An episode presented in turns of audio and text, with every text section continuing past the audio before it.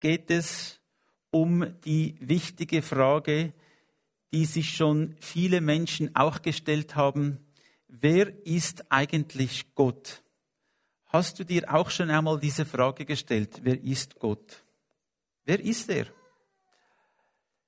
Philosophen und äh, Wissenschaftler und ganz gewöhnliche Menschen beschäftigen sich mit dieser Frage schon seit den frühesten Tagen der Menschheit. Wer ist Gott? Wenn man um die Welt herumreist, dann sieht man, dass die Menschen unterschiedliche Konzepte von Gott haben. Äh, in gewissen Gebieten der Welt machen sich die Menschen Bilder von Gott oder Statuen von Gott. Diese Statuen oder diese Figuren werden gemacht von Menschen, die werden dann schön angemahlen oder mit Stein, aus Stein gemeißelt oder aus Gold gegossen oder aus Holz oder irgendein Material wird genommen. Und dann kommen die Menschen zu diesem Bild, zu dieser Statue und beten diese Statue an, die die Menschen gemacht haben. Es gibt auch Menschen, die sagen, man kann gar nicht wissen, ob es Gott gibt oder nicht. Das ist, kann man nicht wissen. Es gibt Menschen, die sagen, es gibt definitiv keinen Gott. Definitiv. Sie wissen, dass es keinen Gott gibt. Und dann gibt es Menschen, die sagen, es kümmert mich gar nicht, es ist mir völlig egal, ob es einen Gott gibt oder nicht. Ich lebe mein Leben so oder so. Es hat keinen Einfluss auf mich. Nun, das sind alles diese unterschiedlichen Sichten, die es gibt in der Welt. Und wir leben mit Menschen zusammen, die diese Ansichten halten. Wir kennen alle irgendwo Menschen, die in die eine Kategorie oder in die andere fallen. Und die Frage, wer ist Gott, ist eine wichtige Frage für mich, denn wir sind ja in Gesprächen mit anderen Menschen. Wir haben vielleicht Verwandte oder Kinder oder Eltern oder Arbeitskollegen, die genau diese Frage stellen. Und die Frage ist dann, wie beantwortest du diese Frage? Was sagst du, wenn jemand zu dir kommt und dich fragt, wer ist Gott? Was sagst du? Und ich denke, es ist wichtig, dass wir als Christen eine Antwort haben. Nun, heute Morgen geht es mir nicht darum, zu beweisen, dass es Gott gibt. Denn das kann ich nicht. Ich kann nicht beweisen, dass es Gott gibt.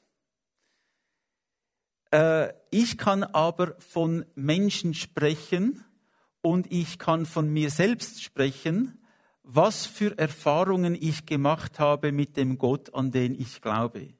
Ich kann euch weitergeben, was wir in seinem Wort über ihn lesen. Am letzten Sonntag haben wir ja darüber gesprochen, dass das Wort Gottes, die Bibel, die wir heute haben, sehr, sehr zuverlässig ist und die bestdokumentierte Schrift ist in der Welt. Die weit verbreiteste Schrift in der Welt. Und aufgrund von dieser äh, Wahrheit, dass die Bibel, dass Gott, Gottes Wort ist, das ist wieder eine Annahme, das ist wieder eine Aussage, die ich jetzt mache. Ich verstehe das, jemand könnte sagen, ja, das glaube ich ja nicht. Aber ich möchte euch einfach erklären von dem, was die Bibel sagt, wer Gott ist, von dem, was ich erfahren habe, wer Gott ist. Und dann musst du selbst eine Entscheidung treffen, wer du sagst, Gott ist für dich. Diese Frage wollen wir beantworten. Ja, seit der Anfang der Menschheit, wenn wir in den Himmel schauen, in die Sterne schauen, wenn wir die Erde betrachten und alle menschlich und alle die, die Menschen und alle Schöpfung, dann kommt einfach die Frage auf, ja, was ist denn das für ein Gott? Gibt es einen Gott? Diese Frage kommt. Auch eine Frage, die wir beantworten müssen im Zusammenhang mit der Frage Gottes ist, warum hat der Mensch ein Bewusstsein von Gut und Böse? Wie weiß ich, was Gut und Böse ist? Woher kommt dieses Wissen? Hat das Universum irgendwie dieses Wissen produziert? Denn Gut und Böse wie kann ich abschätzen, was gut und was böse ist? Wie weiß ich diese Dinge? Ich brauche eine Grundlage, auf welcher ich mein Leben aufbaue, wo ich Antworten finde für diese wichtigen Fragen. Ja, wir können diese Frage ignorieren, wir können uns darüber streiten, aber sie wird nicht weggehen. Die Frage, wer ist Gott, wird nicht verschwinden, sie wird nicht weggehen. Sie ist da, wir müssen uns mit ihr beschäftigen. Und heute wollen wir ganz einfach ein bisschen darüber auch austauschen, wie haben einzelne Menschen auch in der Bibel Gott erlebt. Nun, die erste Bibelstelle, die wir überhaupt lesen können in der Bibel, ist im ersten. Mose, Kapitel eins, Vers eins. Da wird eine Aussage gemacht. Wie ist die Aussage? Am Anfang oder im Anfang schuf Gott Himmel und Erde. Steht einfach da einmal im Raum. Im Anfang schuf Gott Himmel und Erde. Es wird also gar nicht diskutiert, ob es Gott gibt oder nicht. Es ist klar, es gibt Gott und er hat Himmel und Erde erschaffen. Jetzt rein von diesem Vers allein kann man verschiedene Dinge ableiten. Wir können ableiten, dass es einmal einen Anfang gab. Das bedeutet, was, es gibt eine, eine Zeitbegrenzung, es gibt eine Zeit. Damit wir überhaupt existieren können, brauchen wir drei Dinge. Und diese drei Dinge werden angesprochen in diesem Vers. Es braucht einmal Zeit am Anfang. Die Frage ist, was war denn vor dem Anfang? Was war vor dem Anfang? Nun, wir müssen sagen, wenn es einen Anfang gibt, dann ist vor dem Anfang die Ewigkeit. Und wenn es einen Schluss gibt, ist nach dem Schluss die Ewigkeit. Es gibt also eine Ewigkeit und dann kommt ein Anfang. Wir brauchen also das Element der Zeit. Zeit ist wichtig, denn ohne Zeit gibt es auch keinen Anfang. Wir sehen also, im Anfang ist etwas passiert, die Zeit wurde erschaffen, Gott erschuf die Zeit und hat einen Startpunkt gewählt. Und dann heißt es Gott. Und wir wollen uns ja mit dieser Frage beschäftigen, wer ist denn dieser Gott? Und dann brauchen wir, nebst der Zeit, brauchen wir auch das Universum Raum. Wenn wir Zeit haben, aber keinen Raum, dann bringt die Zeit auch nichts, denn sie muss ja irgendwo stattfinden. Also Gott hat den Himmel erschaffen, Gott schuf den Himmel oder das Universum, den Raum, den kosmischen Raum, in dem wir uns befinden. So, Gott schuf, er schuf Zeit, er erschuf Raum. Und dann heißt es, Gott schuf Himmel und Erde. Das ist das dritte, der dritte wichtige Faktor. Materie. Gott schuf Zeit, Raum und Materie. Und wir befinden uns in Zeit, Raum und wir sind Materie. Wir wurden erschaffen. Diese drei Dinge sind absolut notwendig, dass es überhaupt uns gibt. Und jetzt äh, verstehen wir von diesem Vers auch einmal, dass wenn Gott Zeit, Raum und Materie geschaffen hat, steht er über Zeit, Raum und Materie. Er ist also nicht gebunden an diese Dinge. Wir sind gebunden an diese Dinge. Wir können nicht die Zeit schneller vorwärts gehen lassen. Wir können sie nicht zurückspulen. Wir sind in der Gegenwart und wir bleiben in der Gegenwart. Und das können wir nicht ändern. Wir sind also absolut an die Zeit gebunden, die Gott erschaffen hat. Aber Gott nicht. Er hat sie erschaffen und deshalb ist Gott über der Zeit und sieht alles von der Vergangenheit bis in die Zukunft. Es gibt für ihn gar keine Vergangenheit und Zukunft, das gibt es nur für uns. Er ist über der Zeit. Er kann also zu jedem Zeitpunkt überall sein. Und Gott ist auch über dem Raum. Wir können nur an einem Ort sein, wo wir jetzt sind. Also ich kann nur da sein, ich kann nicht zur gleichen Zeit in Amerika sein und etwas anderes tun. Ich kann nur da sein, aber Gott kann das. Weil er über dem Raum steht, also weil er den Raum erschaffen hat, ist er über dem Raum und kann überall gleichzeitig sein.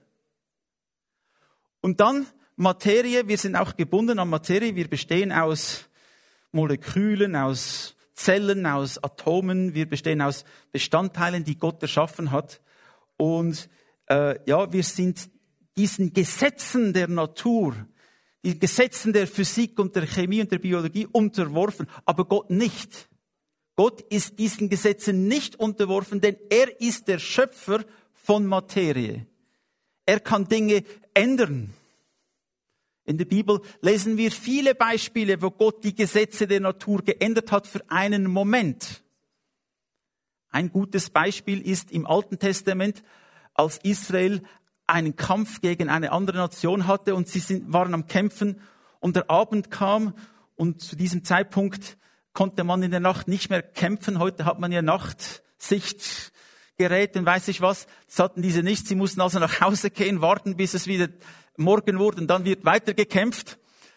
Aber die, äh, der, der Josua hat den Gott gebeten, Herr, wir sind noch nicht fertig, wir haben deinen Auftrag noch nicht ausgeführt, vollends.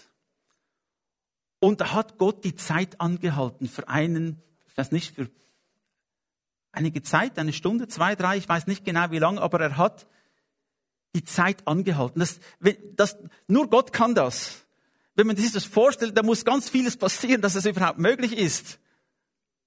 Die Zeit wird angehalten, also die Sonne ist nicht untergegangen. Er hat also die Rotation der Erde für eine kurze Zeit aufgehalten, damit seinen Auftrag ausgeführt werden konnte. Das ist die Macht, die Gott hat. Er kann das, weil er über Zeit, Raum und Materie steht. Jetzt hören wir das und denken, ja, das muss ich jetzt abwägen. Ist das vernünftig? Tönt das vernünftig? Oder wie soll ich jetzt mit diesen Aussagen umgehen? Im Hebräer elf drei lesen wir etwas Wichtiges. Dort steht nämlich geschrieben, aufgrund des Glaubens verstehen wir, dass die Welt durch Gottes Befehl entstand. Dass also das Sichtbare aus dem Unsichtbaren kam. Das ist eine sehr interessante Aussage, denn es macht wieder verschiedene Bemerkungen da. Erstens einmal, was vorausgeht all diesen Dingen, die wir über Gott wissen, ist Glaube. Und wir haben darüber gesprochen in unserem englischen Bibelstudium, das wir Mittwochabend haben. Was ist eigentlich Glaube? Glaube ist, wenn das Wort Gottes auf dich trifft, wie du heute Morgen das Wort Gottes hörst. Es kommt auf dich, du hörst es, du speicherst das irgendwo in deinem Hirn. Und dann muss etwas passieren. Es muss eine Überzeugung kommen, dass das Wort Gottes wahr ist. Ich nehme es an als Wahrheit. Das ist der erste Teil. Ohne dass ich es, ohne dass es jemand mir bewiesen hat, ich nehme es an als Wahrheit. Und der zweite Schritt dann ist, aufgrund von dieser Überzeugung, aufgrund von dieser Wahrheit, die ich angenommen habe, fange ich jetzt an zu handeln. Glaube hat zwei Seiten, Überzeugung und Handeln. Beides muss vorhanden sein. Wenn ich nur äh, eine Überzeugung habe, aber nie danach handle, dann habe ich eine Überzeugung, aber keinen Glauben. Glauben braucht beides. Es braucht die Überzeugung und es braucht die Handlung. Beides. Also wenn das Wort Gottes auf uns kommt, dann kann Glauben entstehen, wenn ich es annehme. Und wenn ich dann danach handle, dann dann lebe ich im Glauben. Also aufgrund dieses Glaubens, das kommt also, ich höre das Wort Gottes, ich bekenne es als Wahrheit, dass die Welt durch Gottes Befehl entstand, dass also das Sichtbare aus dem Unsichtbaren kam. Ja, das musste für die Menschen dazu mal eine ganz gewaltige Aussage gewesen sein. Etwas Unsichtbares, etwas Sichtbares ist aus dem Unsichtbaren gekommen. Nun, das wissen wir heute, können wir das gut nachvollziehen. Es gibt Dinge, die wir mit den Augen nicht sehen zuerst. Also wenn ich in das Universum blicke zum Beispiel, dann sehe ich einfach ein paar weiße Sterne irgendwie. Aber wenn ich dann ein Teleskop habe, dann auf einmal sehe ich Dinge wie Nebel und verschiedene Konstellationen, die ich sonst mit dem Auge nicht sehe. Also das Unsichtbare wird sichtbar für mich. Und wir haben Instrumente, wo Unsichtbares sichtbar wird. Oder der Mikrokosmos. Wir können Moleküle betrachten. Wir können Viren und Bakterien betrachten unter dem Mikroskop. Das kann ich sonst nicht. Es ist also unsichtbar und es wird sichtbar. Und Gott hat aus dem Unsichtbaren etwas erschaffen, das für uns jetzt sichtbar ist. Er hat nämlich gesprochen.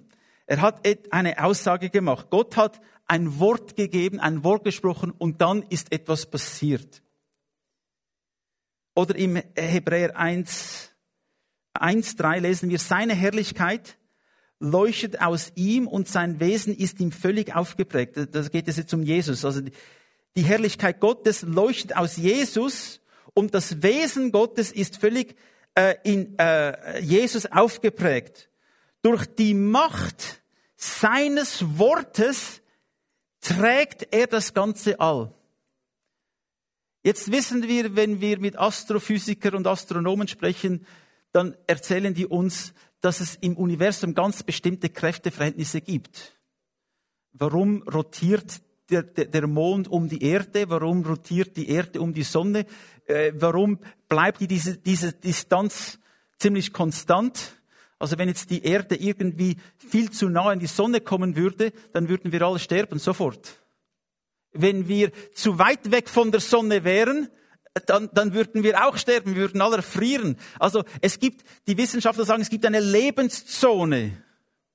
Und in unserem ganzen Sonnensystem der Milchstraße, die wir haben, gibt es eigentlich nur einen ganz kleinen, kleinen Ort, kleinen Streifen der Lebenszone, wo Leben überhaupt möglich ist. Leben, wie wir es kennen. Und das ist die Erde. Also wenn die Erde sich verschieben würde, dann hätten wir ein Problem. Ein gewaltiges Problem. Aber die Erde bleibt konstant an dem Ort, wo Gott sie hingestellt hat, damit Leben möglich ist auf der Erde. Das ist auch etwas, das die Wissenschaft nicht erklären kann, warum das so ist. Aber es ist so. Es gibt Kräfteverhältnisse. Und jetzt sagt die Bibel, er, Gott, er äh, durch die Macht seines Wortes trägt er das ganze All. Ich finde das eine unglaubliche Aussage. Ich bin ein bisschen an Physik und Wissenschaft interessiert. Und ich habe einmal einen Bericht gelesen von einem holländischen Wissenschaftler, der den Synthesizer äh, erfunden hat, also äh, der elektronisch Töne erzeugen konnte. Wir hatten, wir haben ja äh, Instrumente da heute Morgen. Die werden elektronisch erzeugt, also das Schlagzeug und alles. Da kommt eine Bewegung oder einen, einen Impuls und dann kommt über die Elektronik kommt einen Ton. Früher hatte man diese, Precu- äh, Precu- äh, diese Percussion, wie sagt man das auf Deutsch? Trommel, Trommel und so weiter. Das ist physisch ein Einschlag auf irgendetwas. Also ihr hört jetzt auch diese Töne. Äh, aber man kann auch durch Elektronik einen Ton erzeugen. Und er hat gesagt, wenn man jetzt alles anschaut, die Materie des, die, des Universums, die Atome, die einzelnen Atome, die einzelnen Teile der Atome und so weiter, kann er zeigen, dass diese eigentlich nur Ton sind. Was ist Energie? Was ist eine Materie? Es ist Ton. Es ist eine Frequenz, eine Schallwelle. Und jetzt, wenn wir diese Aussage dieses Wissenschaftlers betrachten und dann das lesen, was wir in der Bibel sehen, dann können wir sagen, da gibt es eine Übereinstimmung. Ja, das ist so. Alles besteht aus Gottes Wort. Gott hat etwas gesagt und aufgrund dieser Aussage ist etwas entstanden. Oder im Kolosser eins, sechzehn bis siebzehn lesen wir, denn durch ihn sind alle Dinge geschaffen worden, die in den Himmeln und die auf der Erde, die Sichtbaren und die Unsichtbaren. Seien es Throne oder Herrschaften oder Fürstentümer oder Gewalten, alle Dinge sind durch ihn und für ihn geschaffen und er ist vor allem und alle Dinge bestehen zusammen durch ihn. Wieder haben wir diese Aussage, auch im Neuen Testament, dass Gott alles erschaffen hat, das Sichtbare wie auch das Unsichtbare und dass alle Dinge durch ihn bestehen. Nur er hält sie zusammen. Das Wort Gottes hält mich zusammen. Sonst, wenn, wenn das Wort Gottes nicht da wäre, würde ich gar nicht existieren. Ich würde sofort auf, aufzuhören zu existieren. Ich wäre nicht mehr da, niemand wäre da. Es wäre nur noch leerer Raum. Nichts wäre da. Aber Gottes Wort hat alles erschaffen. Und er, er trägt oder er erhält alles durch sein Wort. Und dann im ersten Mose eins sechsundzwanzig lesen wir, dann sprach Gott, lasst uns Menschen machen zum Abbild von uns, uns ähnlich. Lasst uns Menschen machen zum Abbild von uns, uns ähnlich. Sie sollen über die Fische im Meer herrschen, über die Vögel am Himmel und über die Landtiere, über die ganze Erde und alles, was auf ihr kriecht. Nun, Gott hat gesagt, ich will jemand erschaffen, ein Geschöpf, das mir ähnlich ist. Nicht gleich, aber ähnlich. So, wenn wir uns vorstellen, wie Gott ist, dann können wir ein bisschen einander betrachten und haben ein bisschen eine Idee, wie Gott ist. Denn wir sind Gott ähnlich. Wir sind Gott ähnlich. Natürlich wissen wir, dass der Mensch korrupt ist und Sünde hat. Und in dem sind wir Gott nicht ähnlich, denn Gott ist rein, heilig, ohne Sünde. Wie gesagt, er ist allmächtig, er ist allgegenwärtig, er ist allwissend. Aber vom Aussehen her sind wir ihm ähnlich. Also wenn ich irgendwie, äh, wenn wir einmal in den Himmel kommen und ich Gott sehe, dann werde ich jemanden sehen, der mir ähnlich aussieht. Gott ist nicht einfach eine höhere Macht. Wenn man sagt, Gott ist eine höhere Macht, was, was meint man damit? Ich sage immer, mache gerne diesen Witz, ihr habt es sicher schon zehnmal gehört. Äh, eine Katze auf einem Baum ist auch eine höhere Macht. Aber was ist eine höhere Macht? Es ist nicht definiert. Aber Gott sieht aus wie wir. Er hat einen Kopf, er hat Schultern, er hat Arme, er hat Hände, er hat einen Bart. Übrigens, Gott hat einen Bart. Ich nicht mehr, aber er schon. Und er hat Füße und er hat Hände und so weiter. Also Gott, wir sehen Gott ähnlich aus. Und er hat uns in seinem Abbild geschaffen und er hat uns einen Auftrag gegeben. Einen Auftrag, nämlich diese Erde zu verwalten. Und wir sollten sie gut verwalten. Gut. Wir sollten gute Verwalter sein über die Erde. Ich weiß nicht, also ich habe schon einige von euch besucht und ihr habt auch schon uns besucht und so. Und wenn wir in die Stube kommen, dann ist es meistens aufgeräumt und sauber, oder? Sieht vielleicht nicht immer so aus. Vielleicht fünf Minuten vor dem Besuch liegen noch Dinge rum und dann rotieren wir alle und, und weg mit diesen Dingen, so dass es sauber ist. Wollen ja einen guten Eindruck hinterlassen. Auf jeden Fall ist die Erde so wie ein bisschen unsere Stube. Wir sollten auf sie aufpassen, sie gut behandeln. Ich denke, das ist auch wichtig. Nun, wer hat dann Gott erschaffen? Gott hat den Adam erschaffen. Im ersten Mose zwei sieben lesen wir, da formte Jahwe Gott den Menschen. Er nahm lose Erde vom Ackerboden und hauchte Lebensatem in sein Gesicht. So wurde der Mensch ein lebendes Wesen. Also Gott hat etwas genommen, das er erschaffen hat, nämlich Erde. Und aus dieser Erde hat er den Menschen geformt. Und ich weiß nicht genau den Prozentsatz von, von Wasser in den Menschen, aber der Was, der, der, die Menschen bestehen vielleicht aus siebzig Prozent oder so Wasser, ungefähr. Das ist jetzt eine Annahme, also könnte auch ein bisschen mehr oder weniger sein, aber ich meine mindestens siebzig Prozent. Das heißt, wenn, wenn jetzt alles Wasser entzogen würde, dann wäre ich nur noch ein Häufchen Erde. Wäre so. Und ja, wir sehen selbst diesen Prozess der Verwesung und wenn der Mensch stirbt und schon lange tot ist, wird er wieder wie Erde, denn aus der Erde ist er genommen. Aber es ist interessant, gesunde Erde hat eine Artenvielfalt und eine Vielfalt von Mineralien, die unglaublich ist. Aus dieser Erde, aus diesem Element Erde hat Gott den Menschen erschaffen. Aber der Mensch hat noch nicht gelebt. Er war zwar da, Gott hatte ihn erschaffen, alles war okay, das Herz, die Nieren, alles war da, die Knochen, hat alles aus dieser Erde gemacht, aber etwas fehlte noch. Was fehlte noch?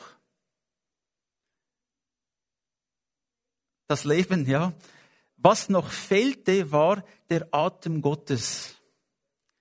Gott hat den Menschen angehaucht und dann wurde der Mensch ein lebendiges Leben. Das heißt, etwas von uns, das in uns ist, kommt direkt von Gott. Ist also nicht aus der Erde erschaffen, sondern kommt von Gott.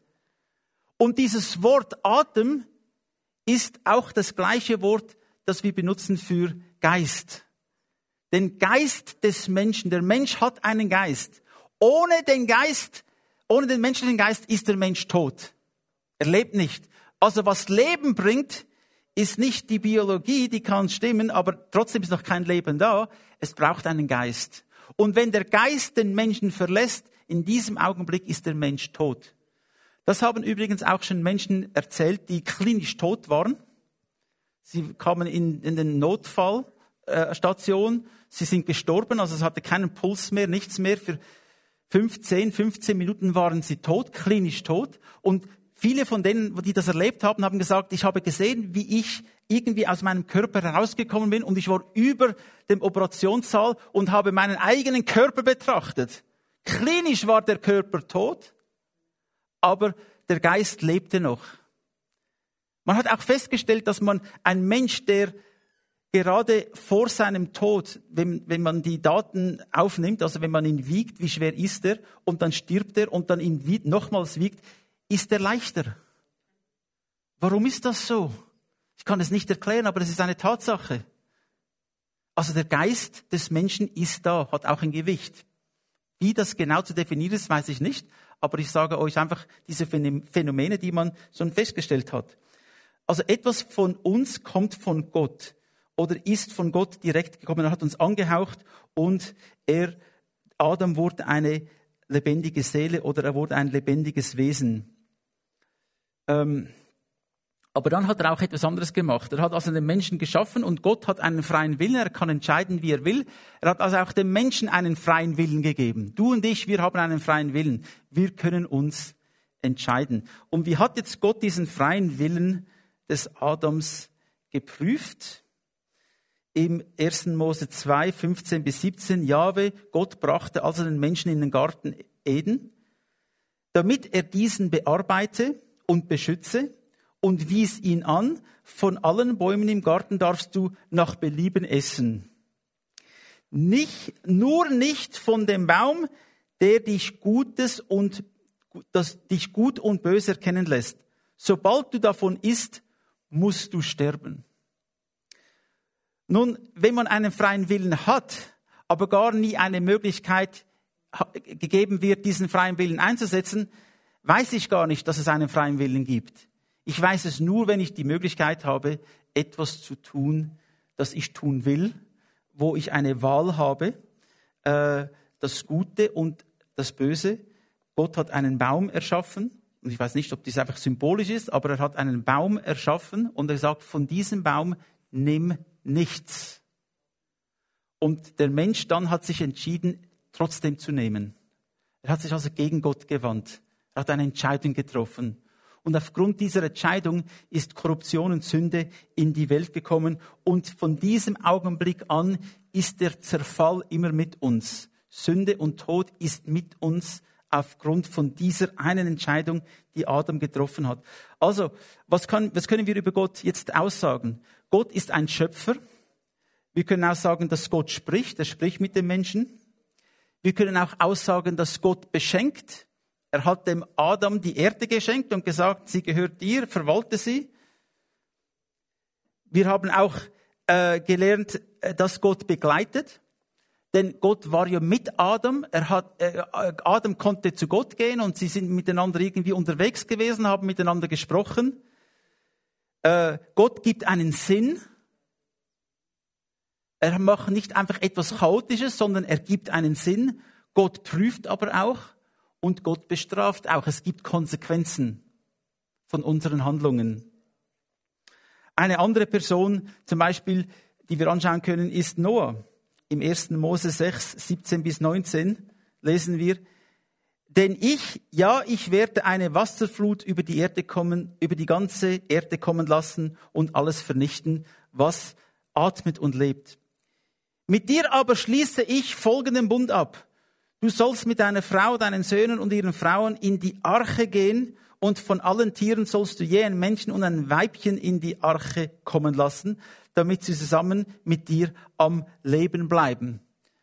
der Mensch aufgrund von dem, dass er verge- ver- vergessen hat, wer Gott ist, die Frage hat ihn nicht mehr gekümmert, wer ist denn Gott? Und wir sind in einer ähnlichen Situation, wo viele Menschen gar nicht mehr wissen wollen, wer Gott ist. Das Resultat ist, dass das Böse mehr und mehr überhand nimmt. Das Resultat ist mehr Krieg und so weiter. Und die Bibel beschreibt uns, dass die Menschen zu diesem Zeitpunkt sehr böse wurden. Sie sind also weggekommen von einer Beziehung mit Gott. Sie haben Gott nicht mehr angebetet. Sie haben Gott vergessen. Sie haben Böses getan. Und dann hat Gott gesagt, jetzt kommt eine Bestrafung. Jetzt muss ich diesem Leben, so wie es ist, ein Ende setzen. Außer denen, die gerettet werden wollen. Denn das Angebot war natürlich nicht nur für Noah. Gott hat gesagt, Noah, ich will dich und deine Familie retten. Aber was hat Noah vor hundertzwanzig Jahren gemacht? Er hat die Arche gebaut und er hat gepredigt. Er hat den Menschen erklärt, kommt wieder zurück zu Gott. Und jeder, der in die Arche gestiegen wäre, wäre willkommen gewesen und wäre gerettet worden. Jeder. Aber die Menschen haben ihn alle, alle abgelehnt, Gott. Sie haben Noah abgelehnt. Und jetzt wissen wir von dieser Bibelstelle auch, ja, wer ist denn Gott? Gott ist derjenige, der auch vernichten kann, der retten kann, der aber auch vernichten kann. Gott ist jemand, der einen Bund macht. Gott ist aber auch jemand, der einen Neuanfang schenkt. Er schenkt dir einen Neuanfang. Wenn ich auch noch so viel versagt habe, wenn ich auch noch so viele Fehler gemacht habe, wenn ich zu Gott komme, nimmt er mich an, er vergibt mir und er gibt mir einen Neuanfang. Wie der Noah einen Neuanfang machte. Am letzten Sonntag, war das am Sonntag, hatten wir diesen wunderschönen Regenbogen. Doppelten Donnerstag, sorry, Donnerstag, ja, Gemeindeabend, genau, Donnerstag. Am letzten Donnerstag hatten wir diesen Regenbogen. Und, und wenn ich diesen Regenbogen betrachte, dann denke ich immer an diese Geschichte von Noah und wie Gott einen Bund gemacht hat mit den Menschen. Und für mich, der Regenbogen ist wie diese Hoffnung. Ja, Gott ist da und Gott verlässt mich nicht. Und er hat auch verheißen, dass er nie wieder solch ein Urteil über die Erde bringen wird. Dass er den Menschen immer die Möglichkeit geben wird, umzukehren. Und Gott hat das für uns geschenkt. Oder ein anderes Beispiel ist der Abraham. Der Abraham äh, kannte Gott auch nicht, aber da lesen wir, auf einmal hat Gott mit dem Abraham gesprochen, im ersten Mose zwölf, eins bis zwei, da sagte Jahwe zu Abraham, zieh aus deinem Land weg, verlass deine Sippe und auch die Familie deines Vaters und geh in das Land, das ich dir zeigen werde. Ich will dich zu einer großen Nation werden lassen. Ich werde dich segnen und deinen, Nach- und deinen Namen bekannt machen. Du wirst ein Segen für andere sein. Im Leben von Abraham erkennen wir auch wieder Gott. Gott ist jemand, der uns begegnet, der mit uns spricht. Gott ist jemand, der uns einen Auftrag gibt, eine Mission, etwas zu äh, eine Mission zu erfüllen. Gott ist jemand, der uns begleitet. Er hat den Abraham begleitet auf seinem Weg. Er hat ihn nie verlassen. Gott ist jemand, der Verheißungen gibt, der uns etwas verspricht und diese Verheißungen dann auch einhält. Gott ist jemand, der uns beschützt auf unserem Weg. Gott ist jemand, der führt. Und Gott ist an meinen Nachkommen interessiert. Gott schenkt Einfluss und Gott schenkt Segen. Das sehen wir auch vom Leben von Abraham. Nun, Josef, und das, ich könnte noch weitergehen, aber ich mache jetzt Josef als die letzte, das letzte Beispiel. Josef war sehr interessant. Denn Josef kannte Gott nicht persönlich. Er war der Liebling von zwölf Söhnen, der Elfte. Und er war ein bisschen ein besonderer Typ, denn der Vater hat ihn ganz besonders geliebt und die anderen zehn Brüder, die älter waren als er, haben das nicht so geschätzt. Und dann hat der Vater einmal dem Josef diesen Mantel gegeben. Wir kennen die Geschichte, diesen wunderschönen Mantel und so. Und dann ist der Josef da wie ein Pfau auf die Weide gegangen und den, und den Mantel gezeigt. Und seine Brüder waren wirklich begeistert von dem Mantel. Sie haben, nein, sie haben den Josef gehasst. Was will dieser Junge da? Der kommt mit in den Mantel und wird da äh, bevorzugt von dem Vater und wir, wir arbeiten da auf dem Feld und wir bekommen nichts und so weiter. Da war Eifersucht, da war Hass, alle diese Dinge unter Josef. Und dann hat der Josef, dazu kam noch, dass der Josef Träume hatte. nicht Träume, die wirklich für andere, die sie hörten, ermutigend waren. Er hat nämlich geträumt, dass er einmal dastehen würde und alle würden sich vor ihm verneigen. Ich kann mir vorstellen, die Brüder haben das wirklich geliebt, diese Aussage. Selbst der Vater und die Mutter von dem Josef, die haben sich darüber geärgert. Also, selbst ich, wir sollen uns vor dir verbeugen. Und er hat es einfach so gesagt. Also er war jung und dumm. Und dann ist die Konsequenz gekommen. Seine eigene Familie, seine Brüder haben ihn verkauft. Er wurde also ein Sklave. Er hat dann, ja, sein Leben hat sich dann massiv verändert. Ich kann mir vorstellen, der Mantel war nicht mehr so schön. Er kam nach Ägypten und dort wurde er einem Beamten verkauft. Aber jetzt passiert etwas Erstaunliches mit dem Josef, obwohl er eigentlich Gott nicht persönlich kannte. Obwohl er wirklich keine Beziehung hatte mit Gott, ist Gott ihm nicht begegnet, wie er zum Beispiel dem Moses begegnet ist, in einem brennenden Busch. Gott ist ihm nicht persönlich begegnet. Dem Josef geht es vielmals wie uns, wie es uns geht. Wir sehen Gott nicht, wir hören Gott nicht. Wir haben vielleicht Träume und wissen nicht, was, was soll mit diesen Träumen.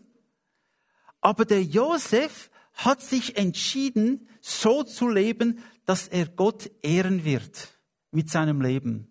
Und aufgrund dieser Entscheidung hat natürlich der Josef Gott auf eine ganz andere Art und Weise fest, äh, kennengelernt. Zuerst ging alles gut. Die Leute, der, der Potiphar, dieser Beamte, hatte Freude an Josef. Auch seine Frau hatte Freude an Josef und wollte ein bisschen mehr als nur äh, seinen Dienst. Und der Josef hat dann abgelehnt, gesagt, wie könnte ich so etwas tun? Wie könnte ich meinen Meister betrügen? Und dann hat die Frau ihn fälschlicherweise angeschuldigt, dass er sie vergewaltigen wollte. Und der Potiphar hätte ihn eigentlich dann umbringen müssen, den Josef, aber hat es nicht getan. Ich denke, er hat seine Frau nicht so geglaubt, aber er musste etwas tun. Er hat den Josef in das Gefängnis getan. Und dort war er, also vom Regen in die Traufe. Auch das lässt Gott manchmal zu. Hast du dich auch schon mal wie Josef gefühlt? Alles ist daneben gegangen. Und dann hast du das Gute getan und dann wurde es noch schlimmer. Du hast das Richtige getan und dann kam noch ein Schlag obendrauf und das ist auch dem Josef passiert. Und in diesem Gefängnis dann ist ihm Gott begegnet in, in einem Traum. Mit anderen Worten, je, jemand anders hatte einen Traum, hat dem Josef diesen Traum erklärt und Josef, weil er Gott diente, konnte diesen Traum interpretieren. Und das war eine Fähigkeit, die Josef von Gott bekommen hatte. Diejenigen, die dann profitierten von dem, haben dann nicht ihr Wort eingehalten und, und wie sie es gesagt haben, sie werden dem Josef helfen. Das war nicht passiert. Er war dann weiterhin im Gefängnis geblieben, obwohl er Gutes getan hat. Bis dann Gott eingegriffen hat und der Pharao selbst hatte einen Traum und niemand konnte ihn erklären. Und dann hat sich der eine da, ein ehemaliger Mitgefangener von Josef, sich daran erinnert, ähm, dass der Josef ja im Gefängnis ist und dass er Träume interpretieren kann. Und dann hat er diesen Traum für den äh, Pharao interpretiert. Und was ist dann passiert? Der Josef wurde zum Premierminister von ganz Ägypten.